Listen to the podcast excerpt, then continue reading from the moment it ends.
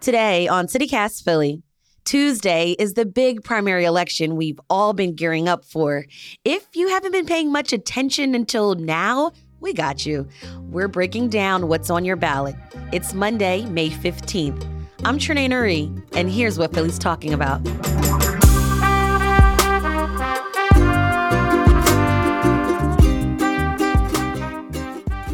Asha Prihar, General Assignment Reporter at Billy Penn. Hey. Hi, thanks for having me. Sure. And Katie Meyer, government editor and reporter at Spotlight PA. Thanks for coming on CityCast Philly. Great to be here. So the CityCast team and I, we we will be up early Wednesday morning to give out the results. And I gotta ask y'all, you know, for those uh, who are listening, a lot of times reporters, people in this business eat pizza on election night. Um, what's on your menu? Oh gosh, I don't know. Does Billy Penn have a menu, Asha? Um, I don't know what's on the menu. I know the times when we're gonna have food delivered to the newsroom, but I don't know what the food is gonna be. That's that's I, what's important. I hope it's pizza. Like Yes. fingers crossed. Um, yes. All right, let's talk about these races. Asha, we'll start with you. The biggest race in Philly is probably uh, the mayor's race, and this is the 100th mayor of Philadelphia that we, voters will be choosing. So, can you just kind of remind us quickly who's running? well, a lot of people. Um, to start, there are ten total candidates on the ballot, nine on the Democratic ballot, and one on the Republican ballot. So on the Democratic ballot, there are five candidates who are kind of considered the like quote unquote front runners. They're Cherelle Parker, who is a former council member and former state rep, Rebecca Rhynhart, who is a former budget director and former city controller, Jeff Brown, who is known for being the CEO of the Brown ShopRite stores, Helen Gym, who was a council member and education activist, and Allan Domb, who was also a former council member and a businessman who is big in the uh, real estate business. Okay. I want to also plug that Billy Penn has a mayoral quiz. It's a tool to help people find which candidate matches their interests um, and things that matter to them. So we'll have a link in our show notes. And Asha, this race is really important because Democrats have a huge advantage in, in their registration in the city, right? Yeah, absolutely. So, since Philadelphia is so heavily Democratic, the person who wins this Democratic primary is likely to be the winner in November during the actual mayoral election. They will have to still run in November against David O, the one Republican who's running. But this is a pretty significant moment. This could very well decide who will be the next mayor of Philadelphia. Now, let's talk about city council. We don't have all day to name all the individual candidates. So, Asha, could you talk about the most, I don't know, hotly contested or competitive races? Yeah, so I guess the big one where you're going to see the like largest number of people on the ballot is the uh, at-large race. Basically, there are seven at-large seats, and they're elected citywide. And five candidates from each party, Democrats and Republicans, will advance to the general election in November.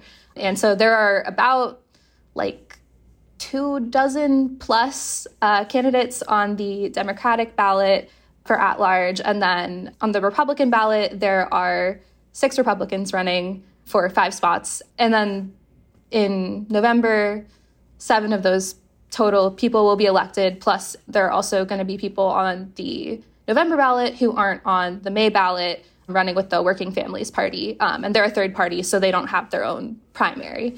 So that's that's kind of what's going on with at large, and everyone in Philadelphia will have that on their ballot. And then also everyone in Philadelphia will have a district race on their ballot. Most of those are uncontested. The ones that are contested are the 7th district, which is kind of like the Kensington, Juniata Park area. And in that race, an incumbent, Quetcy Lozada, who actually just joined council back in November because she won a special election filling Maria Quinones Sanchez's seat, she is running against a challenger. And then in the 8th district, which is parts of like Northwest Philly, there's an incumbent, Cindy Bass, who's been on council since 2012, who is facing a challenger, Seth Anderson Oberman. And then in the ninth district, which is kind of like north northish Philly, it's sort of like the East Oak Lane area, West Oak Lane, Oxford Circle. There, Anthony Phillips, who's an incumbent who was also elected in one of those special elections last November, he took over Cherelle Parker's seat. He will be running against two challengers. That's basically it in terms of the challengers you'll see on the ballot. There is um, one person running as a write in in the 5th district, which is Darrell Clarke's old district, where there's only one person in the ballot whose name is Jeffrey Young. There is a candidate named uh, Robin Oluko who's running a write in campaign there. You won't see her on the ballot. If you want to vote for her, you have to write in her name. But yeah, that's the sort of council rundown. It's lots of candidates, and it's definitely a lot to take in. But I would definitely su- suggest that um, if people want to learn more about the bios of each of the candidates, um, to check out Billy Penn's Procrastinator's Guide. It's basically pinned to the top of our website at billypenn.com. Okay, further down the ballot, there are a bunch of people running for other important city positions like sheriff and controller. Asha, can you tell us about, you know, some of those interesting races? Sure. So there are uh, four row offices on the ballot. Um, those are things like city controller, commissioner, register of wills, sheriff. The controller race is actually a special election, and there are three Democrats and one Republican running in it. Um, it's a two parter, so a Democrat and a Republican will have to face off in November.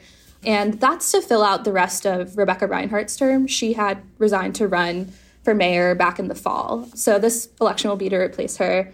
Um, there are three candidates on the Democratic side um, Alexandra Hunt, who you might remember from her challenging Dwight Evans in the 3rd Congressional District last year. There's John Thomas, who formerly worked in the controller's office as a deputy, and Christy Brady, who also formerly worked in the controller's office as a deputy. And she actually was acting controller for a little bit after Rebecca Rhynhart had, had resigned, but then she herself had to resign in order to run for the controller position. And then on the Republican side, the candidate is um, Aaron Bashir, who has is an accountant who's previously run for Congress against Brendan Boyle. And as far as the other races, um, city commissioner, which those are the people who run city elections, there there's nothing too interesting there in this primary. Um, everybody running is an incumbent, so there are no challengers at this stage. Um, and then there's a register of wills race. That's basically a city like record keeping office. They validate wills, like collect inheritance taxes, uh, issue marriage licenses, and things like that. And there are four Democrats running, one of whom is the incumbent, Tracey Gordon, who just took office four years ago. So she's in her first term. And then there's one Republican who's running for that. And then finally, there is the sheriff race. That's basically the law enforcement arm of the Philly court system. They like transport prisoners, they provide security for city courthouses. And in that race, there are three Democrats running, one of whom is the incumbent Rochelle Bilal, who has been sheriff since 2020. Um, so she has two Democratic challengers, and then there's a Republican on the ballot as well. And wasn't there some controversy around the sheriff's office? There was actually. And I only know this, by the way, because of some great reporting from the Philadelphia Inquirer. So shout out to them. But uh, basically, Sheriff uh, Bilal tried to use money that was supposed to be used to hire deputies to hire more people for the office. Um, she tried to give the executive staff raises and also tried to give her own salary, like a very significant raise, um, but wasn't able to do that. But the Inquirer uh, did notice that and uh, did a story on it, which I recommend everyone read.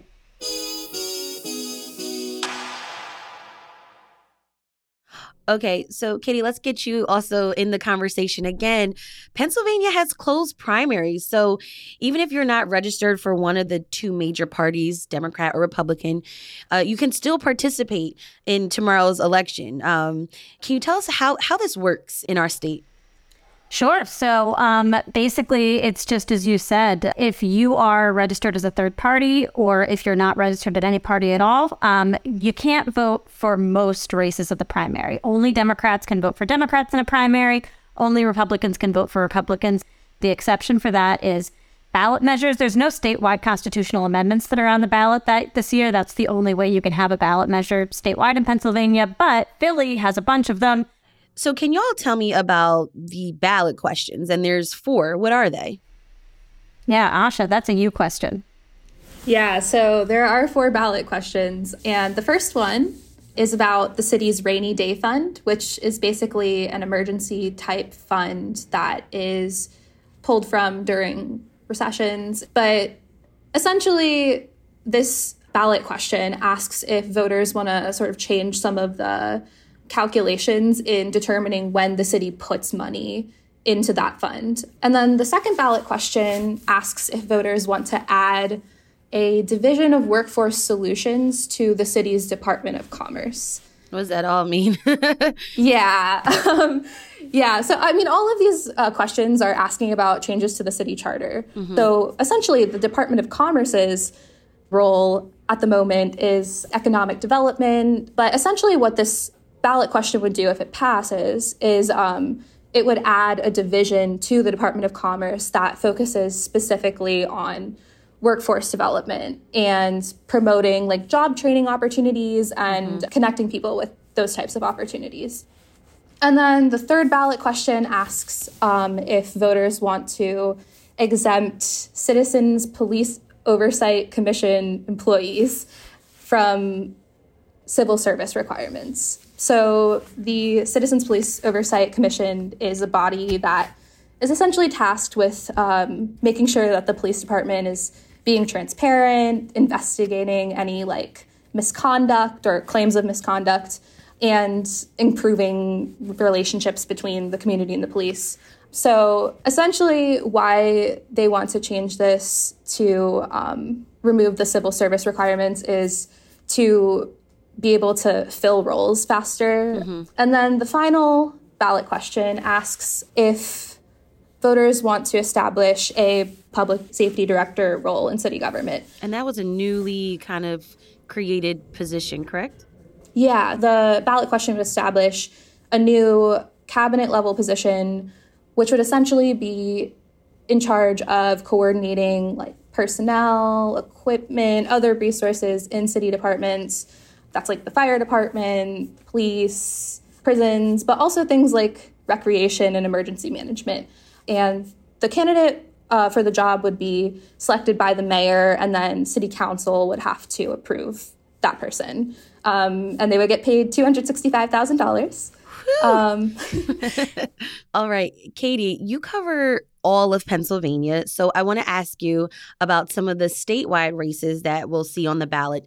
Voters will get to see five different categories of judges tomorrow. What do they decide on? What do these judges do?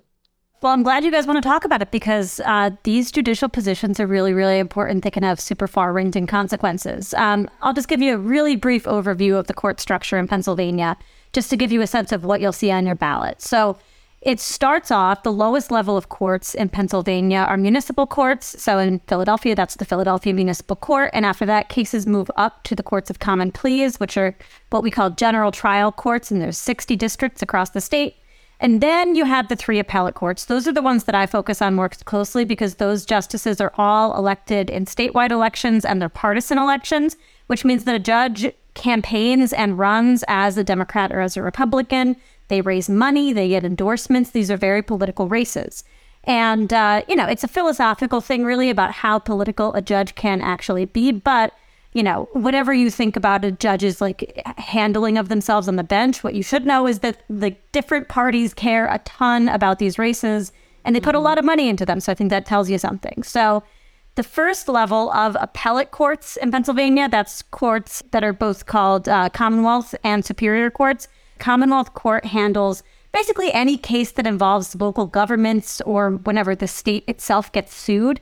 So okay. if there's a dispute over whether a law is constitutional, that goes there. Superior Court does civil cases, criminal cases that aren't related to the state. So just to give you an example, like last year there was a dispute over which mail ballots should be counted. That case right, went right. to the Commonwealth Court. Okay. Um, the Superior Court in 2019 they vacated Meek Mill's conviction. So high profile criminal cases like that. Got and it. then the court of last resort in Pennsylvania is the Pennsylvania Supreme Court. And you can just think of that as, as the highest, uh, right? exactly. It's like right. the U.S. Supreme Court, but it's for Pennsylvania. Got it. And speaking of the Pennsylvania Supreme Court, uh, there's a really important race there too. Katie, can you tell us who's running and talk about the stakes here? Yeah, absolutely. So the Supreme Court has a single vacancy. Right now, it is controlled by Democrats, and that's not going to change. There are four Democrats and two Republicans on the court right now. The one vacancy is uh, from the death of Chief Justice Max Baer. He was on the bench for a very long time. So these are contested primaries for both parties. So on the Democratic side, you've got Deborah Kunselman, she's the Democrat, and Daniel McCaffery, another Democrat. They are facing off. Then on the Republican side, you have Carolyn Carluccio and Patricia McCullough. In general, I mean, the Democratic spending kind of gives you a good sense of what's happening in that race. Kunselman is highly recommended by the Pennsylvania Bar Association and uh, has a good bit of campaign spending going on. Um, and then Danny McCaffery, uh, he is the Democratic Party's endorsed candidate, so he's got a lot more money. Um, and he's also highly recommended by the bar. And then on the Republican side, you've got Carolyn Carluccio, who is the Republican chosen candidate. And she's gotten a lot of money, for instance, from Jeffrey Yass, who's a big, big GOP donor, especially on school choice issues. And then you have Patricia McCullough. She's interesting because she already ran for the Supreme Court before and lost. And her basically entire campaign fund, or at least a big part of it, comes directly from State Senator Doug Mastriano, who ran last year for governor as a pretty far right candidate. And uh, she also has kind of the distinction of being one of the only, she's a Commonwealth Court judge. She was one of the only judges in Pennsylvania to try to stop the certification of the election results in 2020. So that gives you a general sense of the candidates, I think. And the court has been extremely political in recent years. So these are hugely consequential races. Mm-hmm. You know, justices will say they, they rule in impartial ways. Uh, however, these are considered pretty partisan races. Gotcha. Thank you for that. What other important judicial races should we be paying attention to? So there's going to be municipal races. So in Philadelphia, Philadelphia Municipal Court, mm-hmm. and then yeah, and then you get your common pleas courts. Um, I would encourage you. The League of Women Voters does a really good uh, sample ballot, so you can wherever you are in Pennsylvania. Um, it's vote411.org. You can type in your address, and you can see the long list of all the candidates that you'll be looking for. These are like hard races. They don't actually get a lot of attention. So, one of the ways you can figure out what this person is all about, um, the Pennsylvania um, Bar Association does judicial ranking. So, they'll kind of tell you is this a good lawyer? Is this, if this person's already a judge, have they been a good judge? Do they have any complaints against them? Do they have the experience necessary to, for instance, run on the Pennsylvania Supreme Court?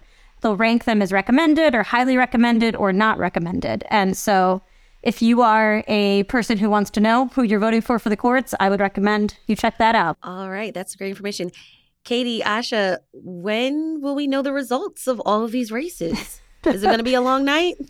I so I'll say. I mean, Asha, I don't know what she's hearing, but um, in Pennsylvania, elections are run by the counties, so there's a lot of variation about what they do and how they carry things out. However, these are pretty low turnout elections. This is what's called a municipal primary. I don't like to use the word off year, but basically, there's not a lot of super high profile races. So that means turnout is usually a lot lower. Right. Because people usually vote during like presidential elections, right? Right. Like, of course, we yeah. should all, as engaged citizens, vote in every election, but, you know, the turnout usually is lower. In years like these, mm-hmm that means the counties uh, don't have as many ballots that they have to process. Pennsylvania, the reason our uh, election results have been slow has been mail ballots. We expanded those a couple years ago, and counties still don't have the ability to count them before election day, which means they're just doing a ton on election day. Mm-hmm. So for this election, it probably won't be as big of an issue. They've been getting a lot faster. I talked to um, a spokesman for the Philadelphia City Commissioners. They run elections here. And he was saying, like, listen, we have a mayoral race, we have a ton of candidates. If these races are super close, it could take until the next morning for us to have results, but they're thinking they're going to have most of the results in on the night of the election. So we could know. You guys might be able to get your uh, your podcast out really early that day. Oh, thank God, because it's going to be so early. Oh Lord. All right, that's Katie Meyer, government editor and reporter at Spotlight PA, and Asha Prihar, general assignment reporter at Billy Penn. Thank you both for breaking this all down and joining me on CityCast Philly. Thanks so much for having me. Yeah, thank you. We'll have a link to Asha and Katie's reporting in our show notes. And here's what else Philly's talking about. SEPTA's board has appointed acting transit police chief Charles Lawson for the role permanently. According to the Philadelphia Inquirer, Lawson, a 29 year veteran of the transit police force, replaced Thomas Nestel, who suddenly retired last year. Lawson has been acting chief of the department since July. And canned, ready to go cocktails could soon become available at grocery stores across the Commonwealth. Philly Voice reports that State Senator Mike Regan introduced a bill that would make ready to go cocktails available wherever beer, wine, and malt beverages are sold. The bill advanced out of the Senate Law and Justice Committee and will head over to the Senate for a full vote later this year. That's all for today here on CityCast Philly. If you enjoy this procrastinator's guide to tomorrow's primary election, tell your neighbor, rate the show, leave us a review, and hit that subscribe button. Be sure to sign up for our morning newsletter too. It's called Hey Philly. We'll be back tomorrow morning with more news from around the city. Bye.